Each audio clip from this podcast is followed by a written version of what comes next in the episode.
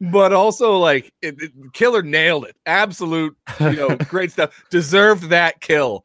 Uh but then you had that's the one where um then he goes back. What a baller move from the killer in scream 2 goes back to the seats that he was sitting in with her wearing his jacket fucking puts his arm around her and stuff Oh, and then the stuff's happening on screen. She's like oh and she like you know kind of jumps on him a little bit and then like he's just like he's chilling. He's so calm. And then she pulls her hands away and sees that like they're covered in blood so she Right. doesn't know it's not her boyfriend but she's starting to piece it together. Then she gets up to fuck off and he stabs her. And then everyone in the crowd is going nuts. This is where it's absolute bedlam because they gave away free scream costumes and fake knives and stuff because it's a big test screening or big premiere of the stab movie. And then yeah she's walking, up and down, the, aisles, getting, getting just, just eating, stab, stab, while the crowd, crowd goes absolutely nuts, can't, can't scream or anything. or anything because she's so in shock and fucked up. So this murder happens in front of like in the biggest public space there is in front of hundreds of witnesses and she's trying to get people's attention she goes up onto the stage and like everyone's kind of clapping and going Everybody's like, wow, this is amazing. this is amazing and no this is Rocky be in- Mountain Horror Picture. to be in her position where like you're being very publicly murdered and everyone is just loving it uh, because they don't know it's real. Oh, heartbreaking, man. yeah, uh, that's pretty Scream devastating. two, good stuff. As much as I'm waiting for it to happen, so I can ask you to tell the droid that he would be good on the Master's drink deck, you might Oh, want no. to fix your do- connection. Oh, am I digital Bowman again? you just did it for like it was like five was- seconds. Just for the peak of that story, all of a sudden you're like, it knew it was getting intense, and it just dubbed When I in the reach droid when I reach a certain octave, it's like, Yeah. oh, it's droid time. Am I still droiding? No, you, No, you it's kinda been droiding for a crackling here and it's there, but crackling. Why is it crackling? I'm just sitting here. I'm But it was- just. should I was leave and come back? Might work. It, it did Isn't last what you- time, I think. Yeah, I think that's what. Yeah. What if I left it and just never came back? Okay, okay. Now, which of you maroons has ever played basketball before?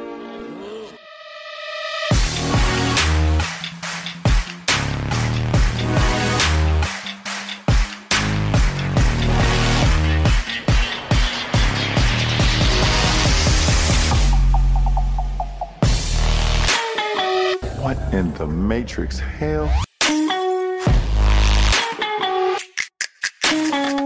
Hello and welcome to episode 19 of the Van Slam, Vancouver's only NBA podcast to our knowledge here on the Area 51 Sports Network. We are back after the holiday. I am your host, of course, Joshua Griffith, joined as always by Mr. Sean Warren. Sean, what's happening? I'm good. This is the elusive episode 19 that, you know, there's no family catastrophes. We're all scheduled properly. We're all here. so this is great. We are, and the third member of the crew, of course, the one and only Brass Bonanza. Come on in, Van, and welcome to the slam. Hey, friends, how are you? Um, we're all here. We all got our beverages. Everything is all set. But I, I'd like to say something before we uh, get get started here. Uh, we're on Area 51 Sports Net, the sports network. Uh, speaking of sports networks and sports nets, uh, we see what you're doing, Sportsnet, talking about slam ball like you're somebody. Listen, that's our turf. All right. We know you listen to the show, whoever's there, and you're picking up what we're doing, and you think, oh, hey, maybe we'll talk a little slam ball. Stay off the west side. We talk slam ball, not you. Not you. Preach. Very good to get that disclaimer out of the way. And another disclaimer that we need to get out of the way is shout out to our sponsor, the Adelaide Zoo. so Yes. obviously, COVID restrictions are in effect. They have a great giveaway right now. There's a one in 500 chance to win a brand new car. So make sure to check out the Adelaide Zoo website, www.adelaidezoo.com.au. And like I said, there's COVID vaccine or COVID restrictions in place. So if you're Novak Djokovic, get out of Australia. Yeah, and make sure Fuck. you stay six at least six feet away from all the deadly animals in the uh, Adelaide uh, Unless Adelaide it's a Zoo. cassowary, then you can get within six feet and give it a big old hug. Give it a big hug. Wait, so is that is that free car? Is that limited to Australian residents only? I also want to know this. Give me. One. I would imagine Oh, so, if, we, like, no, if we were to win, they'd be like, know. "Oh no, there's some chicanery there," because there's clearly a partnership between that basketball podcast and yeah. that zoo. Uh, sir, you I want mine to come with cassowaries though. Like I want Jeffrey and Martina to be in the back seat. Sir, you've claimed many times that you were passionate about the zoo, and then you happen to win uh, the free car. You understand how this looks. Looks like I when got they're new putting car. like Van Slam branding on the cassowary enclosure, and then you win. yeah, Hope- probably not a good look. But the Adelaide dude, it's, it's still open though, right? Yes, All right, good. it You is. just gotta, And you know, follow the rules. so I have the details. It's a car raffle. There's a one in five hundred tickets.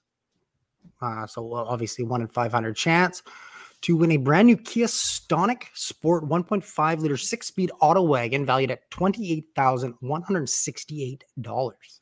Hmm. Nice. Never heard of a Kia. Hundred dollars a ticket. Raffle closes Tuesday, February fifteenth at nine thirty a.m. ACDT time, which I could not tell you what is in uh, Pacific Standard Time. And it's uh, a raffle that will be drawn later on in the morning. So, and all of the proceeds look to uh, go towards some of their. Uh, they do a lot of work with cha- their charity work and uh, to give back to the community. And as everyone knows, the uh, the zoo is also a animal rehabilitation center as well.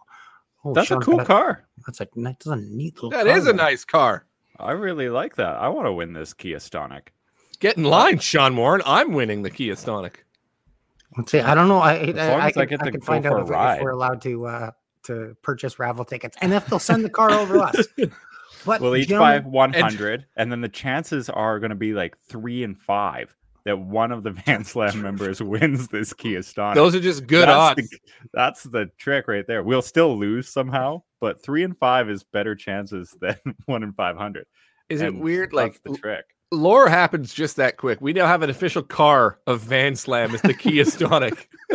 yeah, yeah we know, need it in like black and green, please. Like, uh, gentlemen, it has been noted. I will be reaching out to Kia for our next partnership. Hooray! yeah, I want to drive this Kia Stonic. It is Oh, yeah. a really sick car. Get some leases on those. Gentlemen, what we're all here for, of course, is to chat some basketball once again. And uh, the season is well underway. We're getting close to the halfway mark for some of the teams. Obviously, with most sports, uh, COVID has taken over, but uh, we're right near the halfway point, and our two teams are doing pretty good right now. So, what do we I think we start with some uh with some Philadelphia 76ers talk, brass bonanza. What do you think about Ah, that? it's glorious. It's great. They've now won six in a row. Absolutely pumped the San Antonio Spurs uh, yesterday. Man, they're flying fifth spot now in the Eastern Conference, 22 and 16. Uh, yeah, no, it's been great to watch the win streak. Embiid, man, it's like I think every single one of those six games north of 30 points. That guy is coming on at the right time. Uh, him and Seth Curry, super clutch down the stretches. They've been monstrous in the fourth quarters. Uh, yeah, it's nice to actually have the, you know, pretty much, I mean, Simmons or the Simmons person is still missing, but it's nice for them to have the actual lineup they're going to have uh, now that everybody's essentially out of protocols and everything. Um, yeah, and that's the thing about watching the NBA this year is you see the peaks and valleys of your team, and you also know that that kind of goes hand in hand with who's in protocol and who isn't.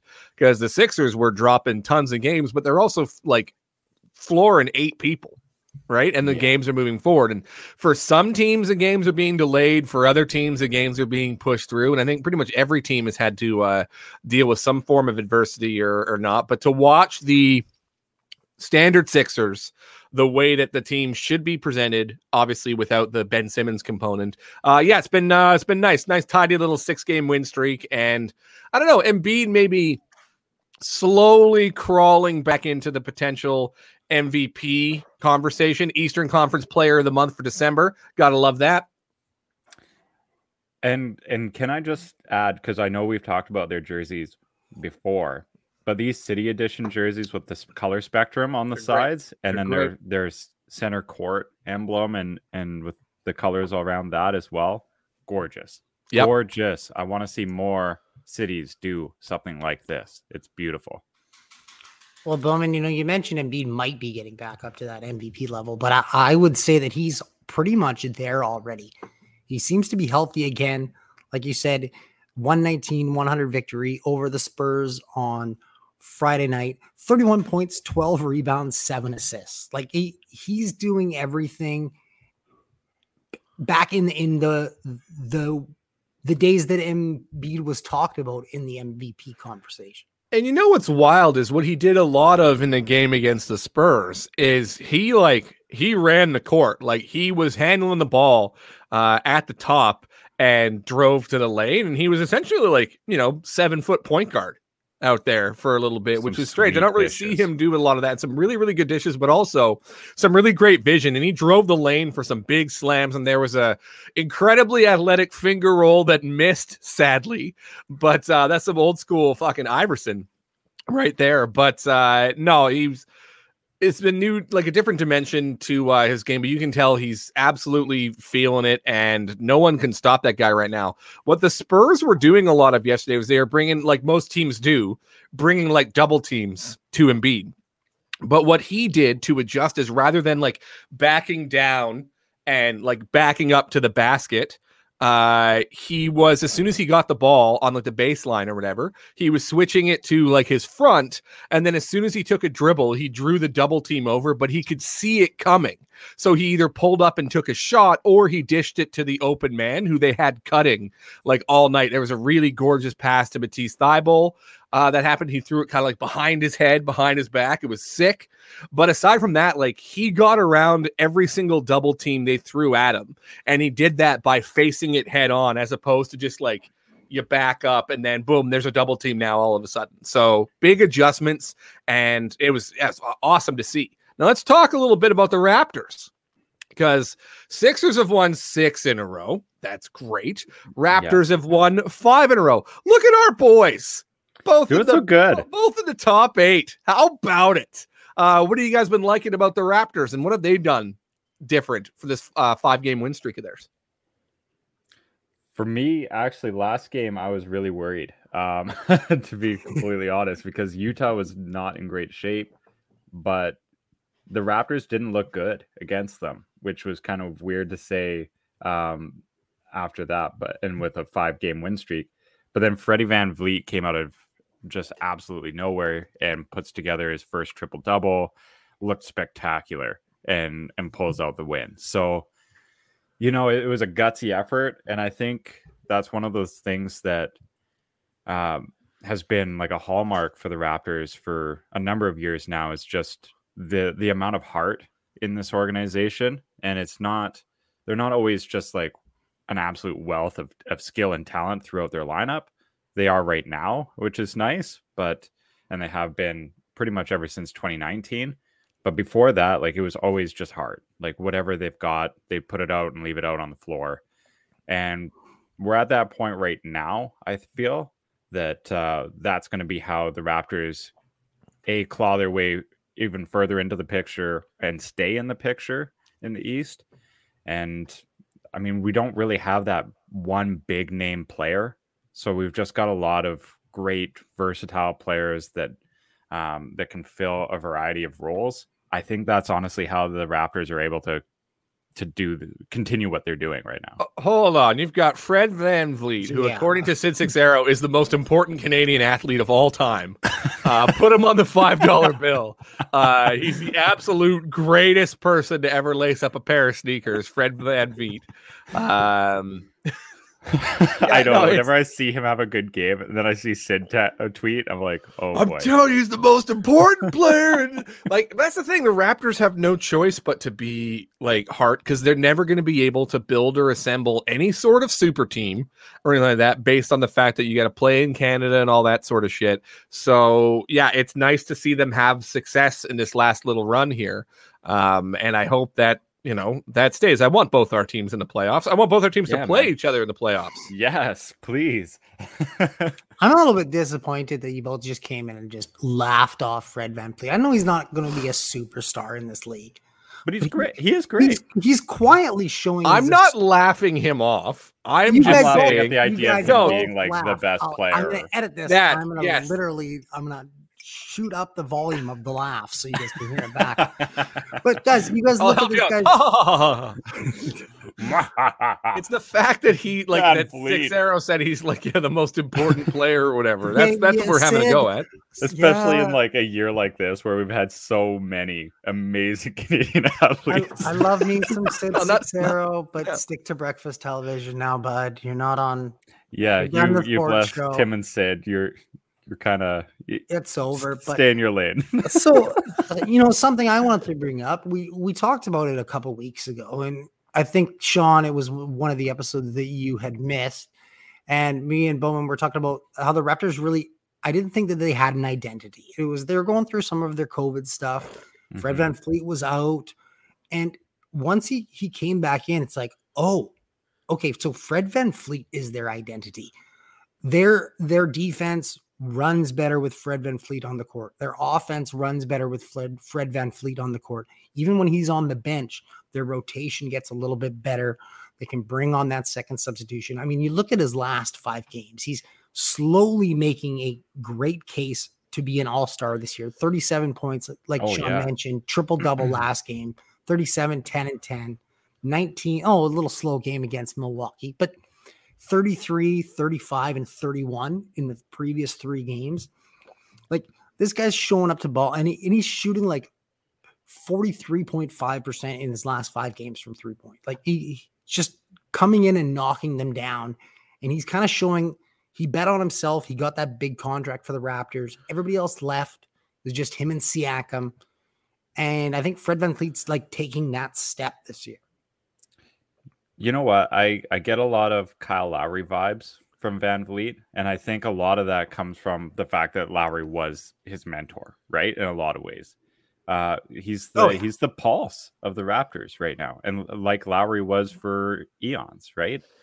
And it's that that workhorse uh, on the point that is able to do kind of everything and bring that extra ounce of effort um, and kind of will his team into games, even when they're playing as bad as they were last night, right? And I feel like that's the identity of the Raptors, right? I mean, you had your your rental with Kawhi Leonard and stuff, but the identity of the Raptors is underachieving, scrappy point guards who end up just playing with their hearts on their sleeves and end up taking over a game. And that goes like all the way back um, to I'd probably say Mick Calderon, maybe. yeah, Yeah. Like that's always been yeah. the way. And again, these aren't players that they've, you know, lured to sign there with lucrative lucrative contracts and stuff. These are folks who, dare I say, if they want the opportunity to point guard and run an NBA offense, sometimes it has to be somewhere where no one else is willing to go. So I would say probably the Raptors' identity is finding diamonds in the rough. yeah. I I would mean, totally can, agree yeah, with you can that. even look, you know, at Rudy Gay as, as one of those Mhm. players as well. You know, before he was traded for Lowry. Um, like What- DeRozan, like that's always Yeah. kind of been the, that's always been the way, and it's kind of like it's sad because it can turn into a bit of a feeder system where, and thankfully they won that championship in 2019. That's great, but aside from that, it's like MLB a little bit where you know you play for the Pirates for so long, and then you end up being pretty good, and then you get to go to the to the Super get League, get to be up. Yeah. yeah, go to the Dodgers or the Giants or the Yankees or the Red Sox or one of like the major teams. So, um, but one thing I'll say about the Raptors in the last like decade or so is they also seem to bring about quite a lot of loyalty. Like I, I buy when Kawhi said it was a, a more difficult decision than he anticipated to walk away.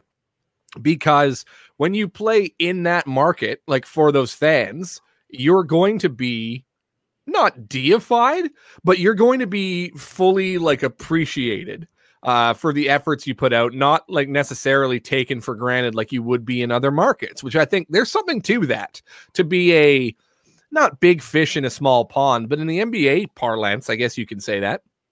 But like one of the only fish in the pond, right? Like Mhm. I think you, you end up walking away from a lot more when you leave Yeah. Toronto um, than really any other NBA city. Uh, and it's you're leaving a country, right? Like that's that's Yeah. big. Uh, like the amount of support that came and showed up on in 2019 was phenomenal. Like I remember that run and being like, wow, I didn't realize there was this many Raptors fans. I thought I was one of the only ones out here, right? And there's then everybody's actually- going on this run. Yeah. They actually I hate mean- Golden State more. They're they're more Yeah, Golden State haters than they are Raptors fans. I'll take it. And then you had me jumping on the bus, uh, Sixers fan going, "Hey man, if we couldn't stop them, I'm happy if Nobody nobody, can." could stop them." Yeah. Yeah. that was a team of destiny, right? Oh, we lost to the best. See, and that's that's always my mentality too. When when somebody beats my team, I want them to go all the All way way. because then we lost to the Yeah. champs. We didn't lose to some scrubs that got wiped away in the next round. Oh, that's is there You anything know, worse the than the team losing thing. and then there's this thing gets swept the next round? It's like, oh, fucking gross. Come on. And you just like you fought and clawed and gave everything you got and just could not get past this seemingly mountainous task to beat this team. And then the next team just comes and wipes the floor with them. But And gentlemen, like, there's a there's a there's a storm brewing in the east. Uh Mhm. Kyrie Irving is fucking back. Uh in some capacity. Uh with Yeah. the uh, with the Brooklyn. Nets. He is playing, not every game, but he's He's back in the mix again. I feel like that's just going to be disruptive. Like that, you, I mean, they've got the talent to game plan for him, not, and he hasn't been there all season so far. But Mhm. with him being in sometimes and out sometimes, he's not going to get vaccinated. Kevin Durant said he's not going to pressure him to get vaccinated and everything. Like that's going to well, be because if he does, like, look how disruptive that would be even further, right? Like Yeah. now you got a rift between your two, well, two of your three biggest stars. Yeah. Um, And and be, neither yeah, one of them is the biggest head case you have because the biggest head case you have is James Harden. So the fact that like if Somebody's got to be mildly if- normal. if KD. Harden's the best behaved guy you have, problems, problems. but uh, yeah, no, like uh, Kyrie is now back in a certain the uh, the Nets sitting outside the top spot of the East, thankfully occupied by the Bulls. If it can't be any of our teams, I'm very happy that it's the Bulls. I just can't stand Agreed. It to be uh to be the Nets. But uh yeah, with Kyrie Irving uh back dropping uh 22 points his first game, uh do we see an uptick now for the Brooklyn Nets or is this going to be too inconsistent for them to uh to manage? I think it's going to be too inconsistent. You know, you mentioned it already. He's he's getting to play the away games. He's not going to get to play their home games. What kind of chemistry is he going to really get with the team? I I saw a really funny tweet. It was uh, the Brooklyn Nets put out a picture of the three of them back together and like, who's going to stop this this trio? And somebody quote tweeted it, and they were like, the Canadian border. yeah, yeah, I saw that.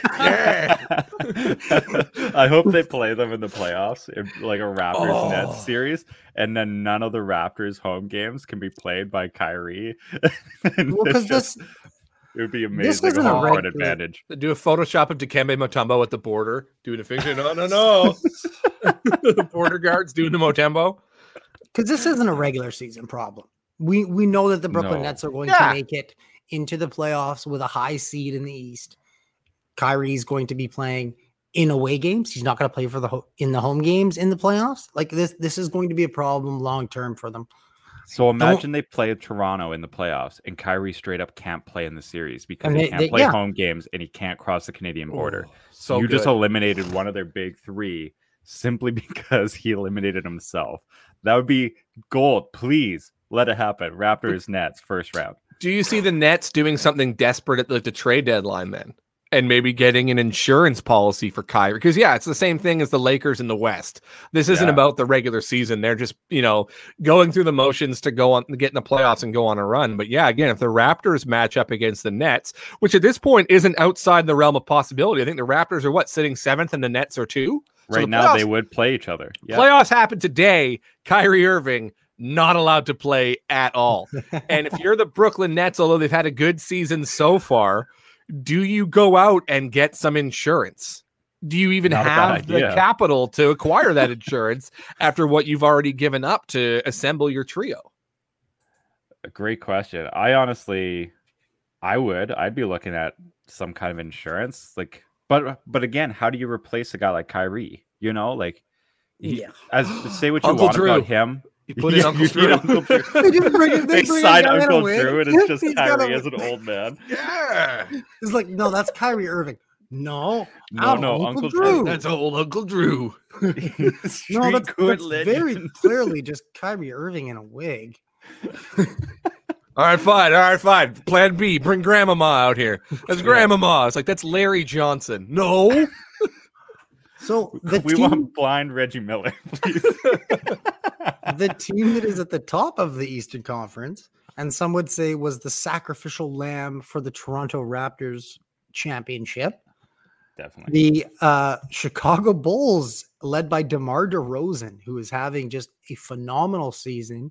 I don't know if you gentlemen saw a couple back-to-back game winners Yeah. the other day, but uh, it has them, yeah, up up at top. Billy Donovan, nine-game winning streak, I was just twenty-six and ten. say nine games. Oh, Is that like, dude? Is, do we see this from the Chicago Bulls coming into the season? Do we see this from DeMar DeRozan? He's twenty-six point five points a game. The guy, uh, he's he's balling at an, at I- another level that we haven't ever seen. I thought the Bulls would take a jump, but I didn't think it was this significant of a jump. I had them basically Same. in the four, five, six, solid locked in like all season in that middle of the pack in the East. I did not picture them again. Yeah, they've won nine in a row, sitting, I would say, comfortably mhm. a little bit on top of the Eastern Conference. Uh, happy for him. They had some pretty uh pretty lean years. Happy for DeRozan as well. Yeah, I've watched quite a few Sixers Bulls games this year, and that guy in the fourth quarter is an absolute just monster. Uh, what do they call him? The mid-range mauler. What a great fucking nickname. Mm, That is. amazing. Mid-range Yeah, pull-up shots that just don't miss. Oh, that's good stuff. So yeah, glad to see the Bulls doing what the Bulls are doing.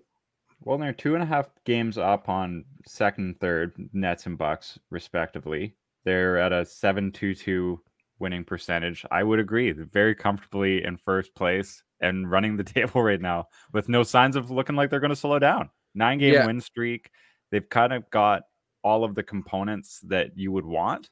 Um, I mean, you got DeRozan, you've got uh, you've got uh, LaVine, you've got Ball. Ball, Fucking- and ball drives me nuts because Ayo's every time every time I'm watching a Bulls game, they always talk about how oh Lonzo Ball. Here's what he shot before when he came into the NBA. He was shooting this. He was fucking garbage. And here where he is now, he's worked with his shooting coaches and stuff. And I'm just like, oh, Ben Simmons. Yes, It can happen.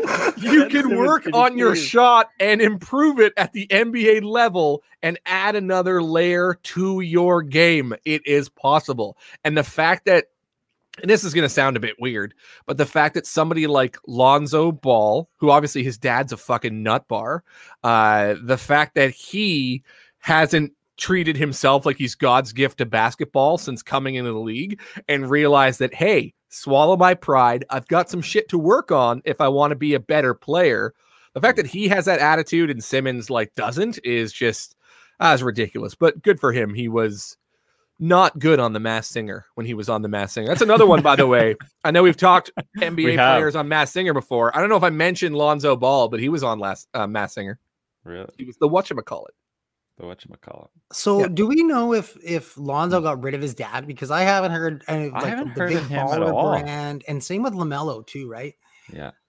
I think LeVar got put in timeout by the boys. Like, I think think so. the boys, and He's a fucking cartoon character, man. Like, yeah, they're like, honestly. LeVar, you got to sit this out, man. Like, you're you're actually a detriment to your son's careers. Like, they're good players. That's the thing. Like, so Lamelo is a great player. Lonzo is a good player. Their other brother, Did you not see, so much. Did you see but- years ago? Yeah, do you see years ago when they were all on uh, Monday Night Raw?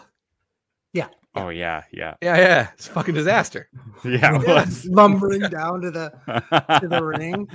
Uh, like so he was have a- bigger than life for a bit there, right? Like I think it served a purpose for a time. Like everybody knows about the balls. right? Big Baller Brand. Boop, boop, ball- boop. Like, yeah, Jesus Christ, dude. Yeah, Well, like it was so bad.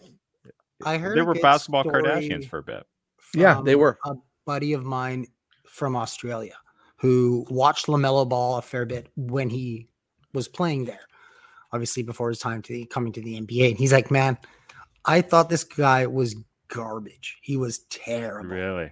and he just said but he worked he had this this work ethic and i guess lonzo was like hey maybe if i do that as well i can be a really really good nba player for a team and be and be a great piece and, and we're seeing that with the bulls we're seeing that like yes yeah you said zach LaVine yeah really that- Oh, even like good Alex quality. Caruso. We haven't even Yeah. mentioned Caruso. Oh, eh, Like he's clutch, man. it's that it's that fucking thing you need to have if you're a professional athlete to that level and it's that little bit of humility that Yeah. yes at this point i've been treated like i'm god's gift to the sport but now that i'm at the highest level easy part's over if i want to be a significant game changing player i've got to put more work in not to necessarily go to hockey right now but you think about a jake virtanen Mhm. somebody who absolutely just destroyed everybody in juniors from a very like young age. People say, "Oh, you're going to be NHL. You're going to make it to the show." used to And then dominating it's everywhere. used to dominating, and then he made it to the bigs.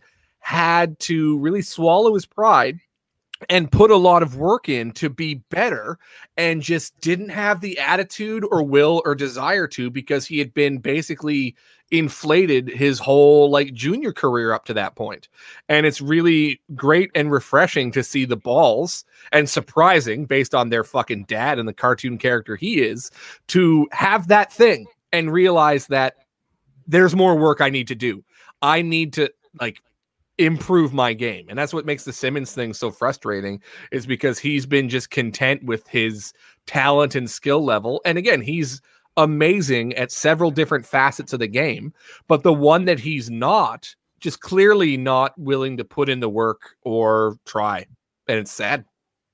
it's weird to like this sounds weird what i'm gonna say here but like because it takes obviously a lot of work to get to that level but i don't know if uh, many athletes have the know-how or the dedication to get to that next level um, they just don't know how to elevate their game in another way in a meaningful way when they get to that level and Yeah. Unless you're a psychopath like uh, Steph Curry. right and like No touching like the rim. the No touching the greats- Yeah, the greats find a way to continue to elevate, even if they're the greatest, like Steph Curry, right? Yeah. LeBron, same thing. They're upset. Kobe, they're obsessed with So obsessed with improving and being the best and winning. And it's Wow. refining these little things, like not skating by on, okay, well, this is what got me here. Well, that's Yeah. great, but what are you doing now that you are here? Like, where are you going? You can't like as soon as you Batman- hit that Batman- plateau, yeah. you got to find another way to to elevate. And I don't think I would say probably ninety eight percent of athletes know how to do that because otherwise we would see a lot more Steph Currys and LeBron Jameses and Michael Jordans, you know, Kobe Bryant's. Yeah. Batman didn't stop at just punching people really good. He's like, I should also know how to kick people really good. Yeah, I need to have batarangs and And gadgets. and I need to throw. I need uh, harpoons out of my wrists, bro. I need to round I need to round out my fucking game, bro. Not just punches. I need a bat gun bender. We're yeah, scouting reports out on Batman. He can't kick for shit. So I'm not wearing hockey pads. I I need a car that could go up buildings. That's what I need. he's driving on rooftops. Okay, well, we were talking about great players that have put in the work, and last night the Dallas Mavericks retired the mm-hmm. jersey of somebody who kind of embodies what you gentlemen were just talking about. I'm sure we all have very fond memories of Dirk Nowitzki, except Bowman. Maybe he's not shaking his head here of uh, of Dirk Nowitzki with the Dallas Mavericks. But uh, I think that he was somebody who did that and you know continued on with his career. wasn't so he had a lot of success early on, but just you know really could never get over that hump. And then you know finally in 2011, one of my favorite moments when the Dallas Mavericks and Dirk Nowitzki beat LeBron James and the Dream Team Miami so Heat. good. So good. I That love Dirk. amazing. And I love Dirk and Nash together. Those were some really, really, really good years. And the fact that like they meshed so well together. Because all I've ever wanted in the NBA is Steve Nash's success. Except for now. Now Yeah. we can fuck off. Uh, but I mean, I feel like it's being generous to say he's even contributing anything to the Nets. like, to be ISO. honest, like I love ISO. Steve Nash, but what is he really doing there? hey, 10 games ago, I uh, I call I drew up an ISO play. So that was pretty Yeah. good. I also was guys, involved with the Spice Huddle Girl up once. here. Huddle up. Get the ball to KD. That's the game plan. Next. Yep. um, yeah, no, I thought Dirk was a, Dirk was a great player. Uh, a real Mhm. like anomaly at the time. I mean, not the first, but you know, uh, old school, like super tall as hell, like shooting your point guard and stuff out there, just dominating. Great shot. Yeah, no, I'm I'm super pro Dirk. I thought he I thought he was great. just foundationally amazing. You know, like he he kind of had all of those covered. He wasn't overly flashy at any point in his career. He's just a solid player all around. One thing I will comment on. I don't like the statue. I think the statue looks The terrible. statue is Yeah. shit. Why is there three How come he's allowed to shoot three need- basketballs like why do they need the action shot of three balls in a line? in a Just- sequence? Just this is have a- the one. Oh, here's here's our statue. shooting. It's it's Dirk Nowitzki and the phases of the moon.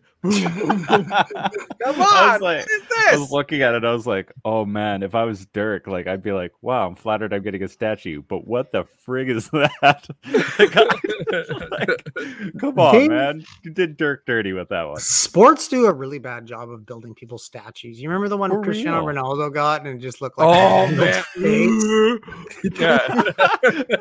My favorite Yeah. was them revealing it to Cristiano, and he's looking at it like, "Who? who is that? that isn't me." And it was like some it was like an airport or something too. like- Yeah, it like. Oh my god. it a was some artist and they're like some renowned artist has put this uh, lifelike image of uh, cristiano ronaldo together in, in bronze and then you look at it you're like has he seen cristiano ronaldo before because he's like one of the most handsome men on the planet and that is borderline human Fucking looking like you're straight out of the Goonies, bud. With your, uh, with your Hey, guys. yeah, unbelievable. Yeah, no, the statue is shit.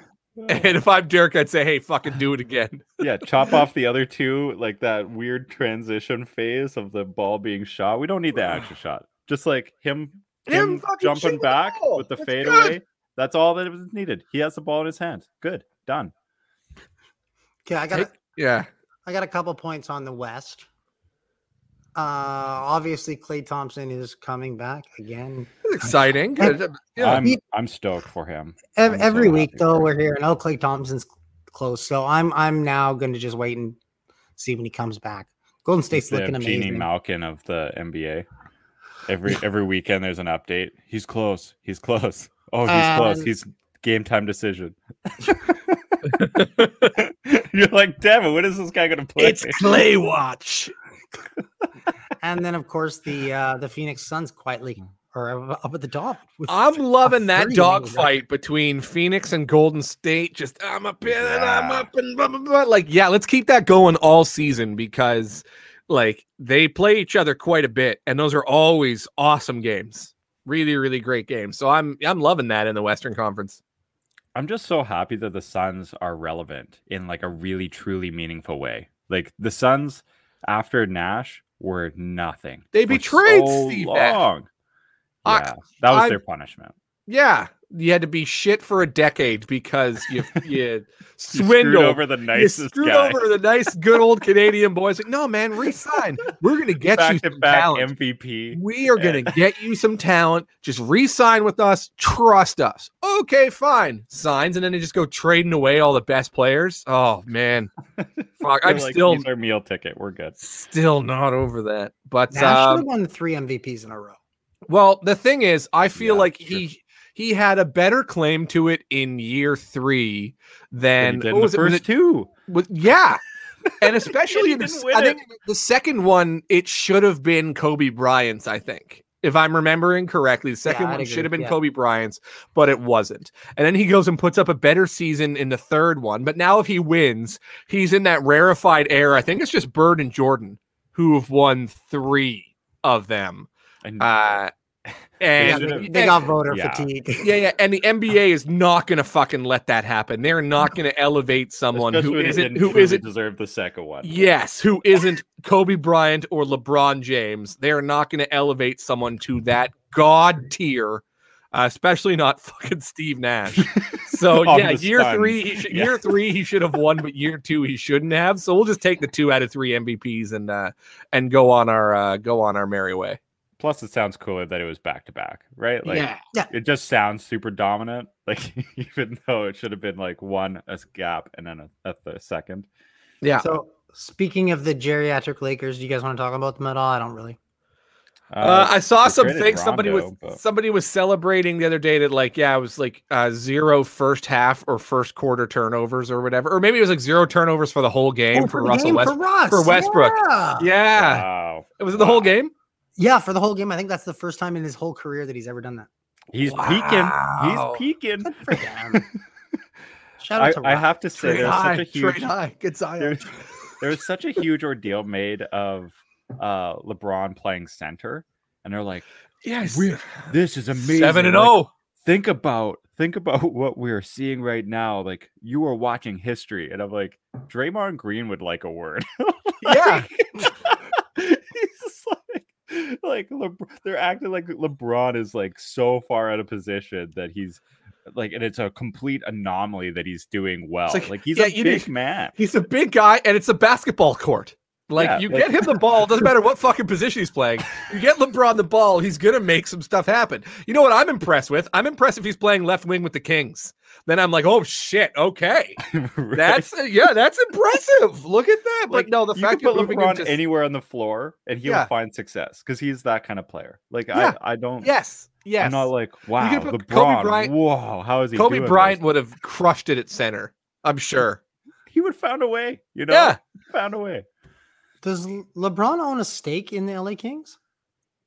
In in the in the Kings. Yeah, I don't. I know. I know he's in the the Fenway Sports Group that just bought something. Mm. Uh, I know. I think he's got stakes in the Red Sox randomly because of the Fenway. yeah, group. that's the Fenway Group. Uh, and I, I he thought has there was stakes another in one a that they bought European into. football club. Um, I can't remember which one. Out. Um, Good for that rich bastard. oh, Sean, he- you watched you watched Space Jam doing too, great. though. Sean's I you've did now watch seen Space Jam, too. I officially have watched it.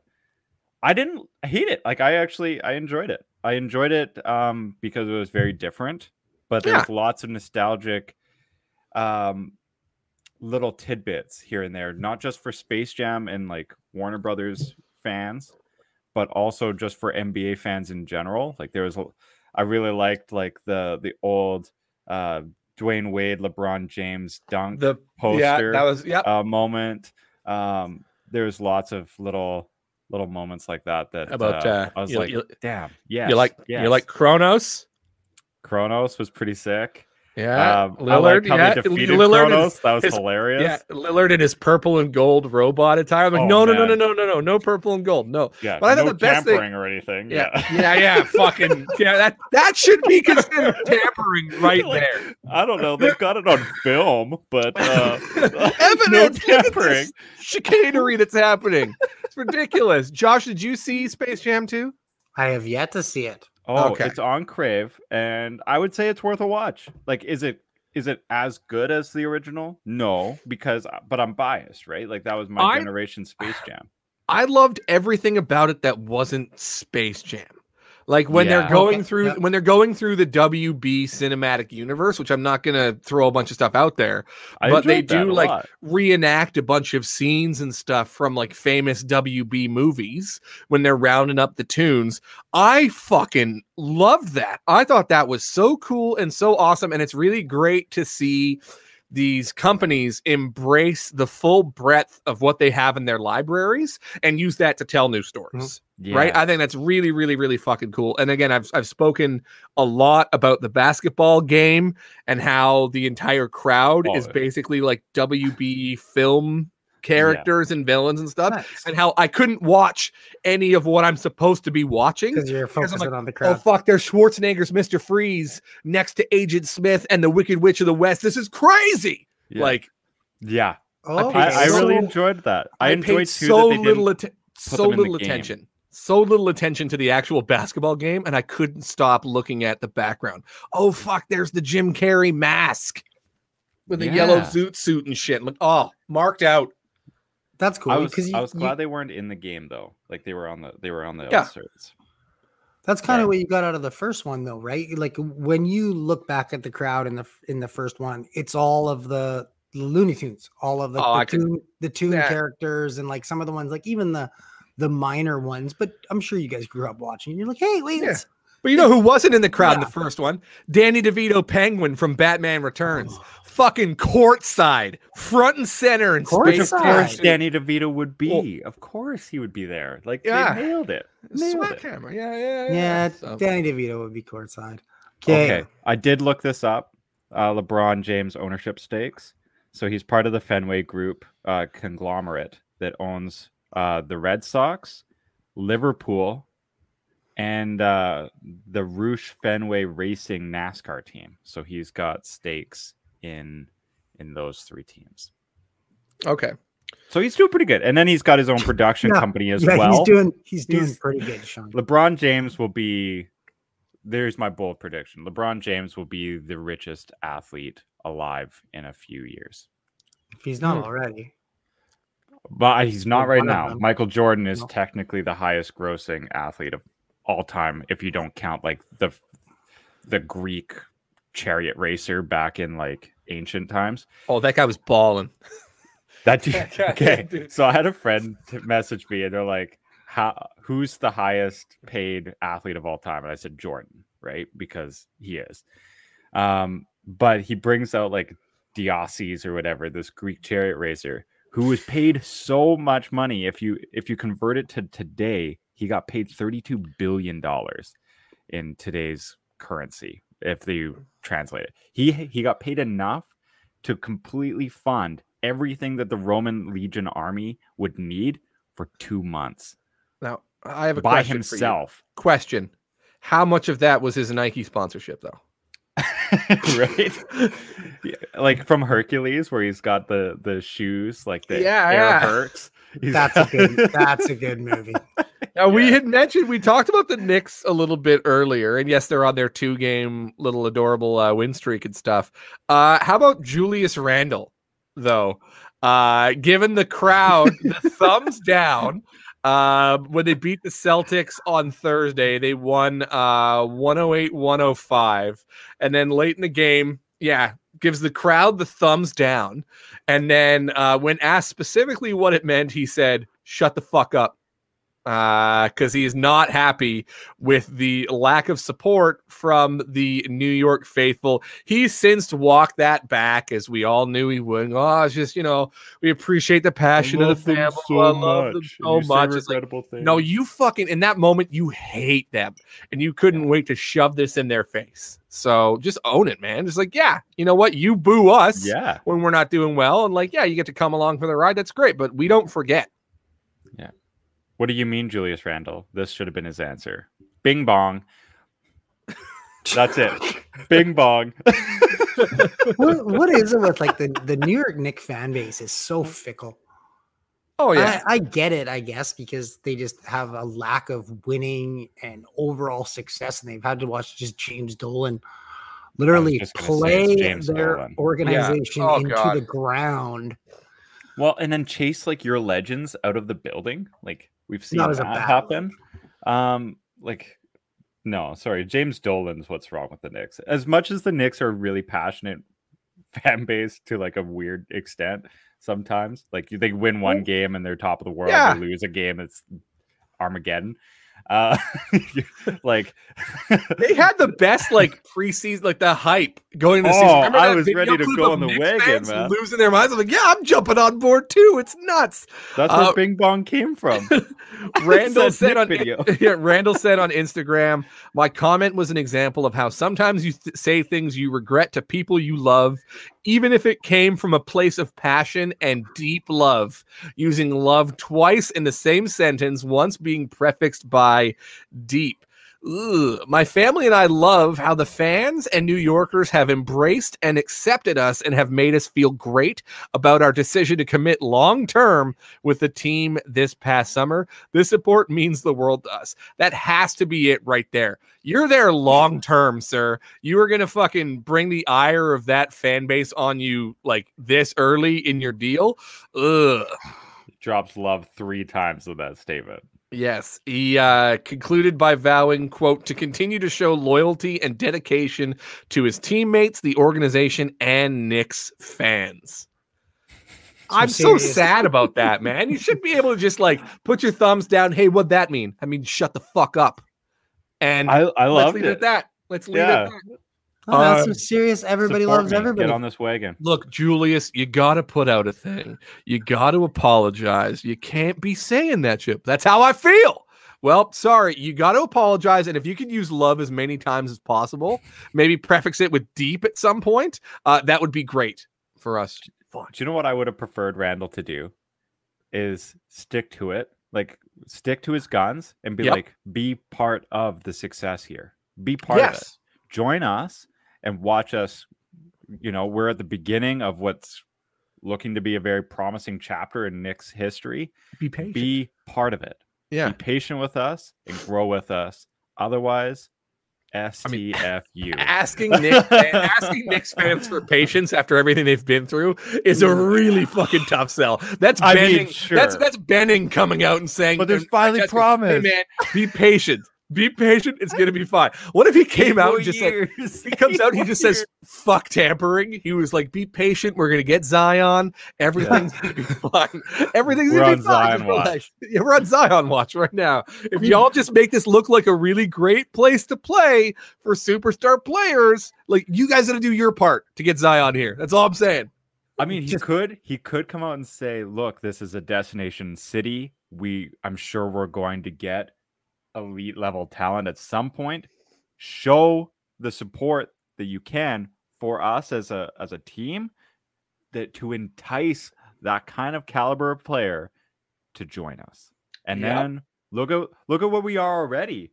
Think about what we will be with that elite level talent and then you you don't get hit with a tampering charge because you didn't message any you didn't say any names but everybody knows who you're talking about and zion also knows who you're talking about It's like, and I'd also like to make a song request. If anybody out there likes good songs, uh, "Iron Lion Zion" uh, by Bob Marley is a really, really good song. I bring it up for no reason at all. No, just I like think to play it in the background of all my interviews from now on Like Zion in Zion. Fuck yeah. I think you should just come out with the checkbook, put it right on the table, be like, "We all know what's about to happen here." Yeah.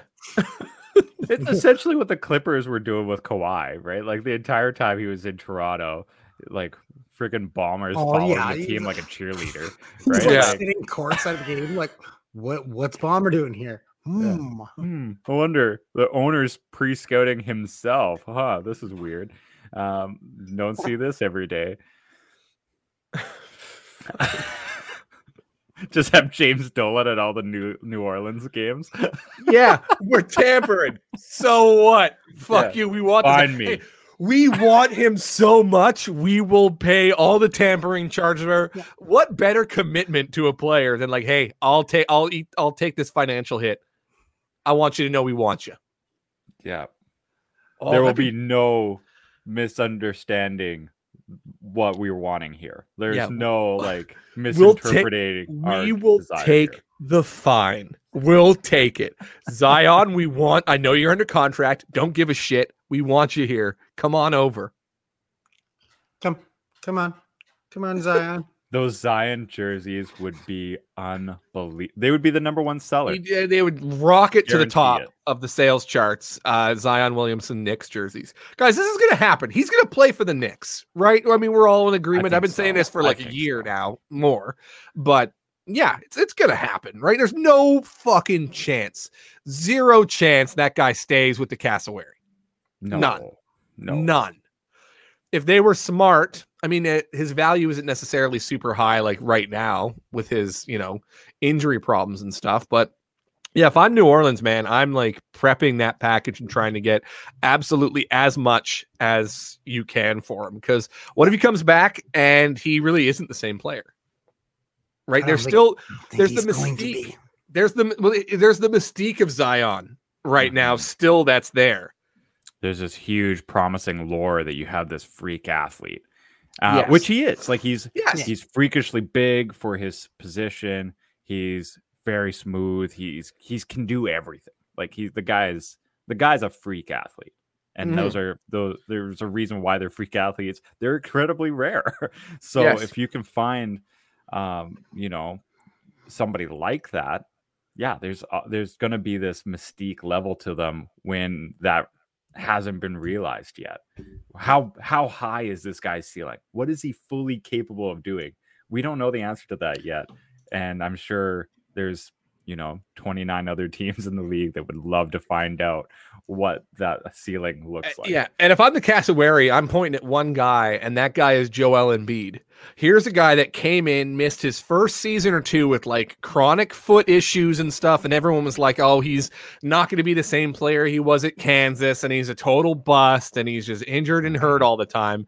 And who is now put together? You know, I know the season's not over yet, but like serious MVP consideration, and is the beating heart of that uh, of that franchise. So you can have your very own Joel Embiid with Zion Williamson. Get him.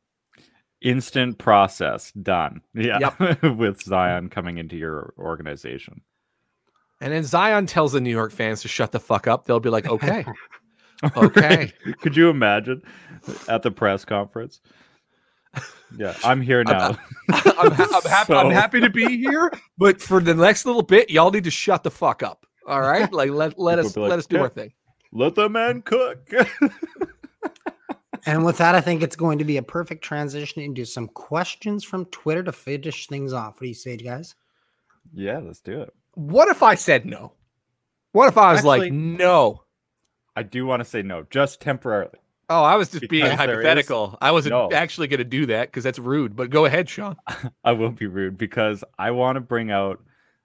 So there was this thread created on Twitter from Derek Thompson at DK Tomp, um, and he's his. It started with what's the most incredible statistical outlier accomplishment in U.S. major sports this, history, and the first one that he has, I want to talk about this because it blew me away. Is Wilt Chamberlain right? In 1961-62 season he averaged 50 points a game and 40 shots. And they are both 30% higher than the all-time number 2 for that for that statistic. So we look at it here. Michael jordan is the only one um, besides chamberlain to average more than 37 again wilt chamberlain 50.4 uh, chamberlain then also averaged uh, 39.5 shots per game, the highest ever. No one is even close. And also, no one else has averaged more than 30 for that. Um, Baylor had 29.7. Jordan and Iverson each averaged 27 once in their career. Iverson. Another statistical anomaly with Wilt Chamberlain is that, uh, and this one will last forever, is that he averaged 48.5 minutes per game, which of course is That's- 0.5 minutes more than the actual game goes. And that is because he was never substituted the entire season, only missed eight minutes of one game after he was ejected in the fourth quarter. He reached an average more than 48 minutes because he played seven overtime games as well. Um, never, he was, of course, one of those players that never really got into foul trouble yeah. um, career low average of one and a half fouls a game. And how sad is it that when you talk about Wilt Chamberlain's like stats and all that shit, the one that rises head and shoulders above all of those amazing accolades is that he laid down with so many women.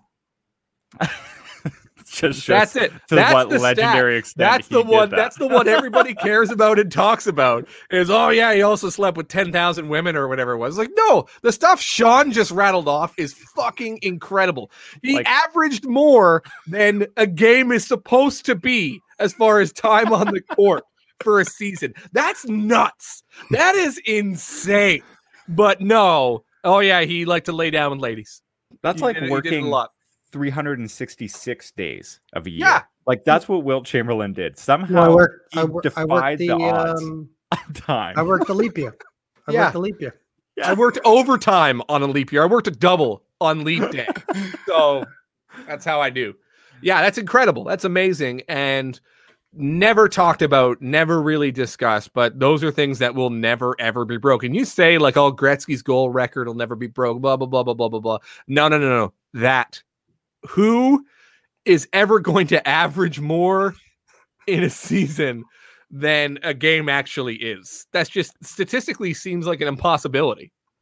especially now like i know it's getting harder and harder to do that but like that just further proves how unbreakable these records will be like Yeah. going forward like we're talking 61 62 he set those so we're talking 60 years We'll all be dead. like these records have gone on for 60 They'll years still- and they're be there. We'll still all- completely impossible to break that's how incredible Wilt Sh- Chamberlain Sean Warren's going to be, you know, traipsing around the post-apocalyptic wasteland, talking about fucking uh, Wilt Chamberlain. 61 62 Society Chamberlain. will society will collapse, and it'll just be full of marauders in a desert wasteland, and those records will still be, they'll still be there. Like the most incredible things will happen and i'll just be like yeah still not as amazing as wilt Yeah. chamberlain in 61 and 62 am i right I averaged 50 points a game like good lord Sean, we're trying to find gasoline in water. Stop talking about Wilt Chamberlain's 61-62 season. the other thing with wilt chamberlain he had a 100 point game a 100 point game like, like That's some that's fucking Teen Wolf levels of scoring. Whereas like let Teen Wolf let your teammates have the ball. I can't wait for the offseason, man. Maybe that's on deck first. Fucking Teen Wolf for basketball movie book club. ooh yeah Good call. that might ha- yeah I, I like it let's do it. Josh, uh, we got some questions. Okay, we got a couple questions, and this one leads into it perfectly. What we were just talking about with Wilt Chamberlain. Teen Wolf? Oh, Not Team Wolf, unfortunately, but Mm. Adam Curzon Black. Is Shaq a top 10 player, and where does he rank on y'all list? Also, do you enjoy getting socks for Christmas? that's when you like become an adult. Yeah, When yeah, you when get you enjoy getting socks When you enjoy getting socks, like that's it. Guess what? Your youth is fucking over. It's a, it's done. It's finished. I have Uh, two packs of unopened socks in my closet from Christmas. I am waiting to throw out the other old ones in my drawer and crack all those babies. That's my second rich guy thing that I do. My second rich guy thing is I buy 365 pairs of socks and I get a fresh pair every day for a year. That's number two on the list of things that I do if I fucking become a billionaire all of a sudden overnight. One of these things that I want to do one day, and this isn't like nearly as lofty. I'm I'm sorry. Does it but involve socks? It does involve socks. Okay. Uh, reading socks. Have, you guys have seen reading socks? These like big, fuck really fuzzy socks that you just put on simply to read books. Th- I want to own a pair of those. Until it's just called like wool socks? No, but they're like they're really warm. Like they're they're not they're not wool, socks, but they're they're big and they're fuzzy on the inside.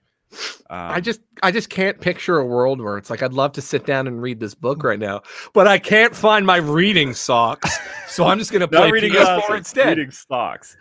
Uh, Yeah. If you Huh. go to like whatever your local chapters is, uh, you can Can find we give you reading chapters? socks. Yeah, I'm going to Coles, Sean. nope, but you buy. we don't have fan- we don't have your fancy chapters here. All right, don't- We got Coles Could I and get it Black at Bond books, and we will like it. You guys don't have chapters. We got What? chapters. I'm just Everybody's- making. I know you have chapters for sure. Do you not? Do you not have chapters? Yeah, no, we have chapters. We have Okay. chapters. Okay. And Shaq top just- ten all time. Oh. In pos- in position, yes. In position for sure. Yeah, no. I just, I just, not in my top 10, like all time NBA players, because you maybe have room for one or two centers on that. Just think of all the fucking skill at the point guard level and stuff. You maybe have one or two centers that crack that. We just talked, you know, all over how great like Wilt Chamberlain is. I'm a big Dr. J guy. Um, Kareem, Kareem, like, yeah, he's, he, I think he's just outside. Kobe. LeBron, MJ. Yeah, you know, Jordan. once you- Bird, yeah, Bird, once you start Jordan, doing like this, Steve Nash. I'm just Curry. yeah, Curry. I, I, I, think say- of the modern day players, Curry absolutely should be included in the top 10 of all time. I And the fact we get to watch somebody like that play, uh, again, I, I've alluded to this on past episodes. I feel like we don't fully appreciate watching this guy do what he does because it's not going to last forever. And we are watching like a legend play. We're all kind of over LeBron, like a little bit. Like he's been there for fucking ever. So it's like, oh, okay. But, you know, His Curry's not fading. Yeah. Like, just that's how career trajectories go. Like it's Yeah. not a knock against LeBron. He's it's amazing what he's doing at 37, but Yeah. he's 37. Yeah. what Curry's doing right now, he's in his prime. like And- this is the time to appreciate Steph Curry. Shaq was such a I wouldn't say a departure from what centers like had been. It's Just the fact that like it wasn't about tall being tall and like skilled and that finesse piece of it, which we see with some of the centers that we've mentioned before. It was all fucking power and just being dominant, like down low. Uh, which you know, Shaq really brought. I mean, I remember those first couple seasons with the Magic. If you've seen the this Magic moment, uh, thirty for thirty, it's one of my favorites. I love that one. But like Shaq was a special, special player. But even with the championships and accolades and stuff, I wouldn't put him in the top ten all time. Okay, let's put let's twist it this way because I'm interested in your thoughts on this. Would you consider him like in his peak? Like if you're only taking prime years or prime seasons of a player, a top 10 most dominant player Yes. in Yep. NBA history Oh, because yeah. he his prime was unbelievable and he torched the NBA. Yes. But I I agree I don't put him top 10 all time. I just have him as like top 10 one of the most dominant at his prime players. Yeah, I'd put him like top five centers of all time. Yep. Uh, I would even have him potentially Top in the top three? two, top three. Yeah. Because well, he's Jan- just he's unbelievable. gentlemen, I have a special guest who wants to weigh in on this subject. He, he heard you guys talking about it, and I'd like to welcome Shaquille O'Neal, the big Shaq himself, to the program to to chat a little bit about this. So, Shaq, welcome. Thanks for uh, thanks for coming on and chat a bit. Boys, I, I heard you talking about me. Said I love that Sean. Sean, I love you calling me dominant. Big Shaq Diesel, he's a dominant player. Dominant player. Bowman, disrespect. Top 15. I remember what you said about Embiid, man. You've been dogging Embiid for years, Hey, so hey, I ain't hey. forget. Hey, hey, hey. Bowman. Gotta listen to Big Shaq. The Big Shaq's played. You seen that beat? Embiid's gotta get some work. Gotta get some work. Big Shamrock is here. You gotta listen to Big Hey, hey, hey, Oh, the big shit. gotta go. Gotta go. Got, got, got TNT. Okay, gotta go. I enjoyed your tag team match on AEW Dynamite uh, against uh, with Jade Cargill against Cody Rhodes. I just wanted to say that. Oh, he's gone. Thanks, thanks so much, Shaq. Does he know that I liked his wrestling? in.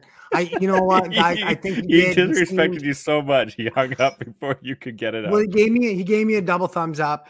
You got to He didn't give me a thumbs down and tell me to shut the fuck up. So Y'all Yeah. see, he went through a table at that wrestling. You saw that, right? Go through The the highlight of that uh, wrestling he did on uh, AEW, where he fucking took a flying crossbody through a table on the outside of the ring. That's fucking awesome. So I Shaq was a- needs to do more wrestling stuff. Yes, he's got the body he's for it. perfect for it. Yeah. I was a big fan of So You Think You Can Dance, and I really loved Same. Shaq with the Jabbawockeez. doing all he Yes. was always on it. I love Big that man. he's so big, but he's he's actually like a surprisingly smooth dancer. Like he, it's Yeah. Guys, tell fantastic. tell me you remember the show fuck Shaq versus. Yeah. yes. What an amazing idea for a show. They got to bring that back with somebody else. There's like who like, you know, Phelps versus. I don't know why I went to Michael Phelps first and foremost, but because you would get Just crushed. him dominating people on a pool. Although did they do it average fucking- person no, they did a doggy thing- paddling behind him. Oh my god! I just remember they did a thing when Michael Phelps raced a shark. raced a shark. And then I was like, I was so hyped for it. And then they're like, oh yeah, it's a CGI shark. I'm like, no, this is fucking horse shit. I want No, a it needed steely to be a real closure. I want him swimming against an actual shark. You've been lied to because there was the show prior to Shaq versus called Man versus Beast. I don't know if you guys Yeah. remember that, where they would Yeah. like put like 10 dudes in a tug of war against like an elephant and stuff. And they would just basically have someone like race a cheetah or whatever. Like, that's good shit. but uh Shaq versus was uh Shaq versus was incredible. So much fun. I had such high hopes for Phelps versus Shark. I, I was like, I don't know how they're dividing them up to keep the shark away from Phelps, but hell yeah. like, They waited until right at the end too to tell you, like, oh, by the way, it's not a real shark. I What? This whole build up This of how is they're an measuring the shark outrage. speed. I, I just spent two hours and forty five minutes watching the build up for the last fifteen minutes. of well, scientists have determined sharks swim beside scientists have determined what a shark's swimming speed is, and these kids no, fuck you, fuck the CGI department, fuck the scientists. I want a real shark in there against Mhm. Michael Phelps. Brass Oh, but the- Bonanza loves his steaks. But the data shows that this is how fast a shark. No, fuck your data. I want a real shark in that water, or else this whole thing's a waste of time. And it was, and it was. I don't even know who Was. won. Was it shark? Did the shark win? I, I think no, it didn't because there the was no won. shark. The There- no. CGI shark beat him. But like that that's like you know, that's like playing the computer in a video Yeah. game, man. That doesn't count. That doesn't Yeah, mean nothing. animated shark from Finding Nemo is just a, as credible an opponent as the fucking CGI shark they had. racing through. Oh, God. Is it Bruce when he smells blood in the water though, or is it just like fish are friends, not food, Bruce? Like that's Uh, what I need to know. You know? Shaq did also do a Shaq versus against Michael Phelps. Uh, let's see. Uh, like each in race, swimming? each- like yes, they did. That's the thing. He did their sports against them. Each race had its own different handicap. So, race one, Shaq swam 25 yards, while Phelps swam 50 yards with a five second head start. In race two, Shaq, Dana Vollmer, Rebecca Soni, and Ariana Kukors each swam a 50 yard segment of a 200 yard relay, while Phelps swam an individual 200 yard relay. And in race three, Shaq swam 50 yards while sw- Phelps swam uh, 75 yards. So Shaq won the first race where he only had to go 25 yards and Phelps had 50, and Phelps had the head start. But Phelps won the second and the third races. Big Diesel. Jesus. I was hoping that they were actually just going to attach like 250 pounds to Michael Phelps Yeah. and have him like drag three times his body mass like, through the water just to like equal the weight of of Shaq. That That's be what I was hoping for. Okay, well, we got a couple more. One of them is just a uh, not really a question, but from Stephanie Pajani. Hey. She just says, "Hi guys, Hi. hi. So Oh, hi. she's great. She's thanks for the show. Well, thanks for saying hi. Thanks for dropping by." Uh, and then last one from Becca, uh, the Chewbecca. Hey. I love, I love this question. And oh, a happy uh, belated birthday, Becca. Yes. Yeah. What's your favorite line from Star Wars? As there's so many, but I think mine has to be "Laugh it up, fuzzball." Uh, happy New Year, gentlemen. It's good. That's a tough one to beat. Do you just go with There's a couple, a couple beeps and a couple beeps and boops from R2D2. Really, really fucking hit different. Can I pick the? Can I pick the uh the droid on the? Oh yeah, yeah. On the sail barge. On the sail barge. That's that's. I just I love I love that uh I love that moment where hologram Luke is doing his little promo on Jabba's barge and it's like I present to you a gift these two droids and C3PO is like wait what the fuck no no no no no no that's the wrong rec- R2 use the wrong recording what are you doing no no no no no no no no no and then like because it's weird because R2 seems to be hipped into the plan because he's storing the lightsaber and he shoots it when he's on the barge and everything. He does the diving board shit over the, the Sarlacc. That's great shit. Mhm. But that tells you that C3PO was not trusted at all with the plan. No. So in that moment, his freak out is so genuine and so real. I present you a gift. These two droids. What? No, no, no, no, no, no, no. hold on, hold on. The whole plan. time, C3PO, I know he's a robot, but the stress he must have been under when he's like his translator, he sees the sexy dancer get eaten by the Rancor, is Yeah. like, this is my life now. Fuck, he must have hated Luke so much in that moment because Your his father mind, built me. oh yeah, But you you just can't, me like- away. the fact that he can't be trusted with the plan or else he'd like he'd give it up right? I mean that also that does something to the trust issues between the robot and luke skywalker for the rest of the movies as far as i'm concerned. Because like you mean to tell me they're not sitting there on fucking endor chilling with the ewoks and he makes them float across thing and then Le- leia's all got her hair braided and c3po is like uh master luke um about about jabba's palace um why, why didn't you tell me? Like he went through some shit needlessly.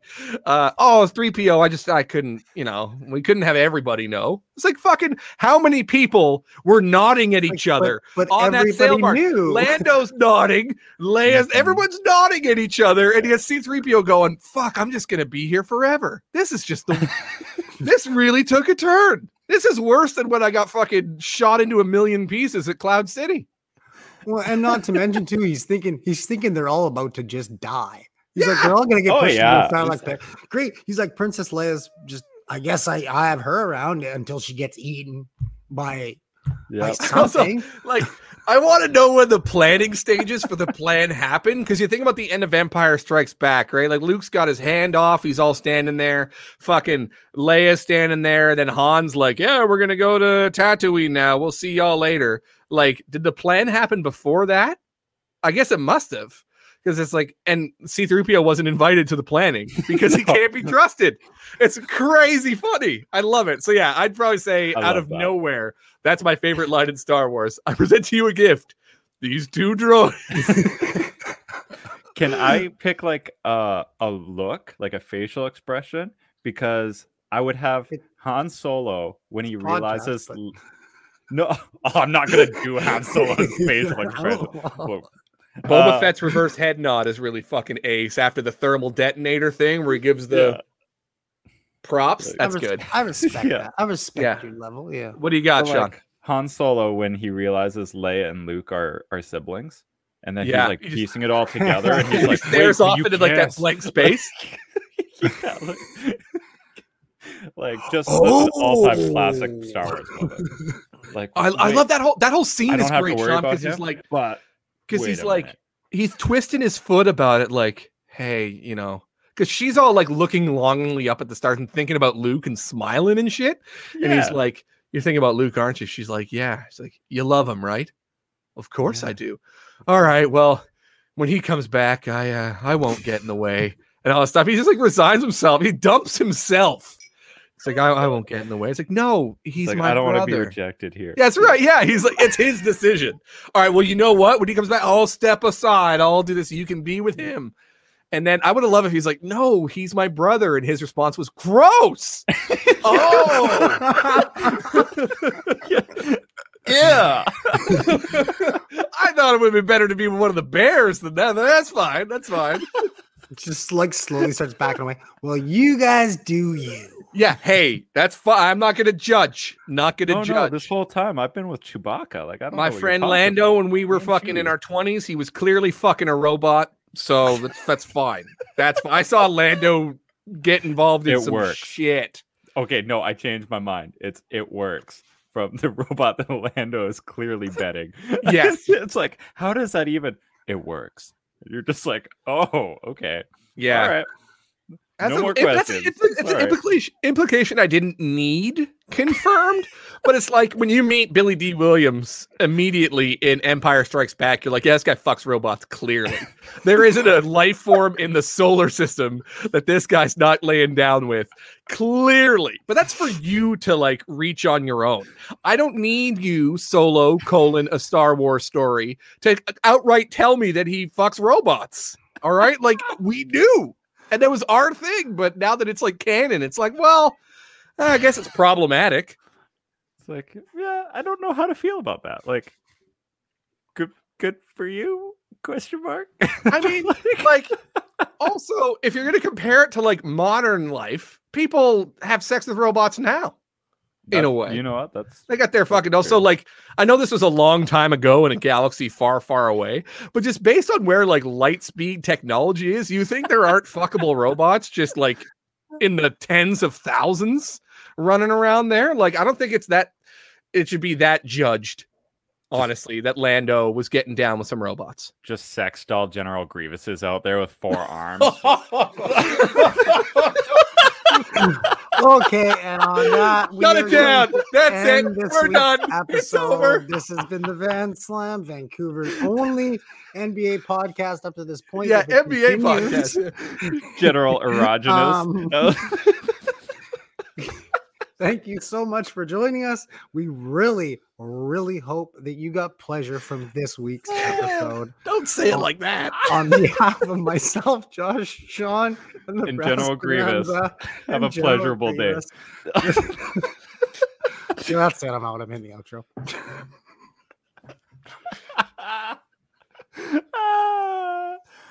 I had to. Thank you for tuning into the Van Slam podcast, Vancouver's only, to our knowledge, NBA podcast. For Sean Warren and Jay Bowman, I have been Joshua Griffith, and this has been a presentation of the Area 51 Sports Network. Check out all the variety of podcasts that the Area 51 network provides, including Point Shot Hockey with your very own Sean Warren, Cap Space Wins Cups, a hockey and F1 podcast, and Avid Discussers podcast. You can get more of Bowman and his 76ers takes on the sixth best Canucks podcast, but the first best 76ers, Canucks, movies, wrestling, and pop culture podcast. Trust the process with Wyatt the Stanchion Art, a presentation of the Hockey Podcast Network. If you're a movie fan, make sure to check out At the Movies 10 Years Later, as Bowman and J9 break down the movies that dominated the box office 10 years Chances are you can't get enough of Bowman, and that's perfect, as Nation Extreme Wrestling has started a podcast along with an amazing brand that will bring local wrestling to Vancouver and surrounding areas. You can catch more of me, Joshua Griffith, on the Sports Talk Talkline Network covering the Vancouver Whitecaps and on the Unnamed Sports Show.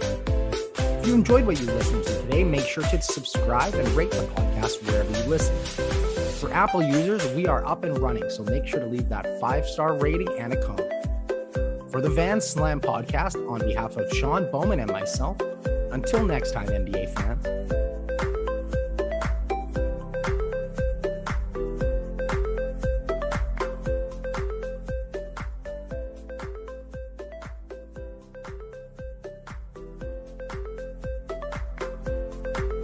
Oh my god. I just I That's need fine. And then last- confirmation, man. Last time was me. Oh my god, the shield. Look at the shield. Sean. oh, Oh, sick! I know I love that shield, man. Which one? I got two I back there. you. Oh, I I just saw one cap shield in the We just saw yeah, we just saw the, the Captain All America. right, hold on. I'll go grab. I'm hearing some hard rumors that uh, Cap is gonna come back here. No, no, don't want it.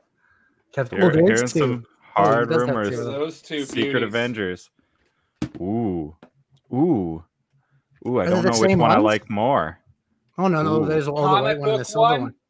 movie one. Oh, Yeah, I don't know which one I like better, just because both are so so great. They also just released like a third one. So it's like the stealth shield, uh, but it's never Mm. been in the MCU or anything before. And it's like white and light blue and dark blue, kind of like a wintry Ooh. theme thing. And I'm like, I like ooh. uh, do I need It's how like- many how many Captain America shields is You're like, enough? I only have somebody?" two arms. Well, it's yeah, I can Cap- have rock one on each arm. That's fine. But with this one, I'm gonna strap it to my leg. It's ridiculous. Just It's put like- it on your back like a Ninja Turtle. Ah. that's a good idea. It's like the Captain America City Edition shield. Ooh, That's exactly what it is. Mhm, mhm. Okay, Little bit- the rumors that I'm cover? hearing for Chris Evans is that he would come back and they would do kind of a kind of like what they did with Black Widow and stuff is go back to when he was on the run after and it would be That's it there, yeah. oh I love that. Oh, that's pretty badass. Oh, Yeah, I like that a lot. Yeah, so I'm like thinking about it. Like, do I really? Do I fucking need three Hmm. Captain America shields? I hope he I'm not never comes lie you, back. though. I think you do. Ah, Yeah. See, Yeah. I I'm torn because I I miss him, but they gave him a perfect send off. But if they gave us like a Secret Avengers and it was retroactive, I'm good with that. No, I don't want him back. Period. I'm point blank at about that. all. I'm good. They did such a good job. Because if you bring him back, that means you got to write him out again, No, and no. write him out again equally as good and poignant as they already did. Mm, no, See, like but they I would think do it like Black Widow, right? They didn't have to write her out a second time, right? Oh, yeah, he's talking about a re- pre. He's talking about. It a, would be like when he was Nomad. You know, Yeah, he's no, not yeah. Captain America. He's Nomad. It's Secret Avengers.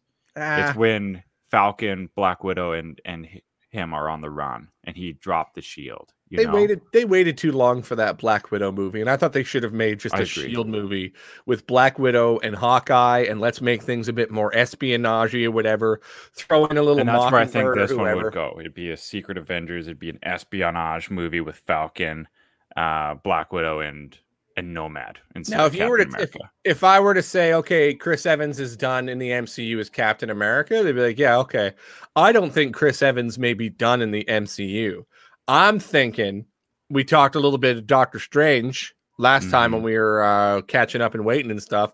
I'm thinking maybe fucking Johnny Storm, Fox Fantastic Four comes flaming through one of those portals in I uh, thi- I would- Multiverse of yeah, Madness, and that'd here's Chris. Evans as Human Torch again. Oh, that'd be interesting. That'd be wild. Ooh. Yeah. So, and I that's still- that. I I, imagine like be like a, a quick little cameo and stuff, right? Yeah, as a cameo, I like that. If they were bringing him back, like to take that mantle again, I wouldn't like it. Yeah. If you see me like look up and look to my right in like It's awe and amazement, it's just it's just very uh majestic outside. It's just how good of a point we're making. You know. Yeah. Oh my god. I I did. I did like the fact the snow melted a little bit. And the snow got rained out a little bit because I was able to find some stockpiles of like booze that I had buried in the backyard in the snow. I couldn't find it. Well, I, you bury it. That's you know when it snows and you have a backyard, you bury some booze to make That's it just ice cold. And then I couldn't remember where it was, so thankfully the snow melt revealed some of my locations. Like okay, great. Yeah. The best is when it gets tall enough that it gets like up to a, a door or window Mhm. at an appropriate height. You pack it down to make like a shelf, Mm, and then yeah. you kind of embed them into there, and then they get cold a really fast, and and they don't take up uh, space in your fridge. I can't remember what game it was. One of my favorite Super Bowls over the years, it was like super snowy and stuff outside and had been for days. So we literally had the barbecue going on the back deck and everyone's beers were just in like the ice, the snow bank and stuff. Love and it was just fuck it. It was the absolute best. Uh, There's nothing better than that. no, That's what I got going on my on my back deck. I can just reach out. There's a table on there, and it's like covered in snow. It's within arm's reach of of the door and like past the over sill, so I can just pop them down. I love the snow, man. Get Been out for, out for nice snow walks pretty much every day. Super quiet out. No one's really around. Although when you see another person, you're like, oh, really? Uh, what are you doing out here? And like, what are you doing out here? Just existing, man. Yeah, Uh, just take it in the moment. Well, I was out the other night and I was like, forgot something at home. So I like ran back to my house to grab it. And then as I was walking back from where I ran from, I noticed like my footprints. Uh, when you run, it's like a footprint and then like a swipe afterwards, right? So then I'm out walking around and stuff. And then I noticed like other, as I'm walking around the park and stuff, noticing like other relatively fresh prints uh, in the snow, and I'm like tracking, like, hmm, this is a different boot than mine. Let's see here. And they're relatively fresh. The person must be nearby. And then I get to a point where, like, I see this little swooshes. I'm like, oh, they started running at this point. I felt like a real proper tracker. Yeah, that's that's pretty good. Somebody's. I went and picked up my dad the other day, like when it was really snowing here in Nanaimo, and I had to pick him up to take him down to get a rental car. And he's because he's got kind of like a really bad, awkward hill that like comes right off kind of a main road, so you can't get a good run at it really. So I got stuck about three quarters of the way up, but I was like, whatever, I'll just roll back down. um, when, when we leave, right? And uh, so I'm at my dad's house and we're just hanging out. And like five minutes in there, we hear a knock on the door. It's his neighbor, and he's like, "Hey, uh, who's little green Honda Civic? Is that that's uh, right in the middle of the road?" I was like, "Oh, mine." He's like, "Oh, somebody's trying to get past." I was like, "Oh, my bad." He's like, "I tracked your feet in the snow." That's how I found. That's how I found where you were. yeah. And I was Where'd like, he go? "Oh." Ooh. Yeah, and he just yeah, just tracked you right from my car right up to the house. And so That's all He just like he just like puts his fingers in the snow a little bit and just like man man tracker style. this style, way. Like He's this way. smells the snow. Harsh words were exchanged. there was a scuffle. They beat that little one to a pulp. And then someone and then someone over here was dancing to Heart of Glass by Blondie. I could tell based on where the feet moved that it was definitely Heart of Glass by Blondie. Okay. I could see the beat, you know? I could just you could see it. See it in the feet. You can see Also- the beat in the feet. Beat in the feet. Also, I just want to comment on the duality of man that we have going on right now. I've got my iced coffee and Josh is drinking uh caribou lager. Love it. I had coffee with uh, sorry, I had Bailey's with a little bit of coffee in it. Ooh, But, you're in uh, the middle. I'm feeling it. I'm gonna go get a beer. I'll be right back. I like it. I like I'll it. be back.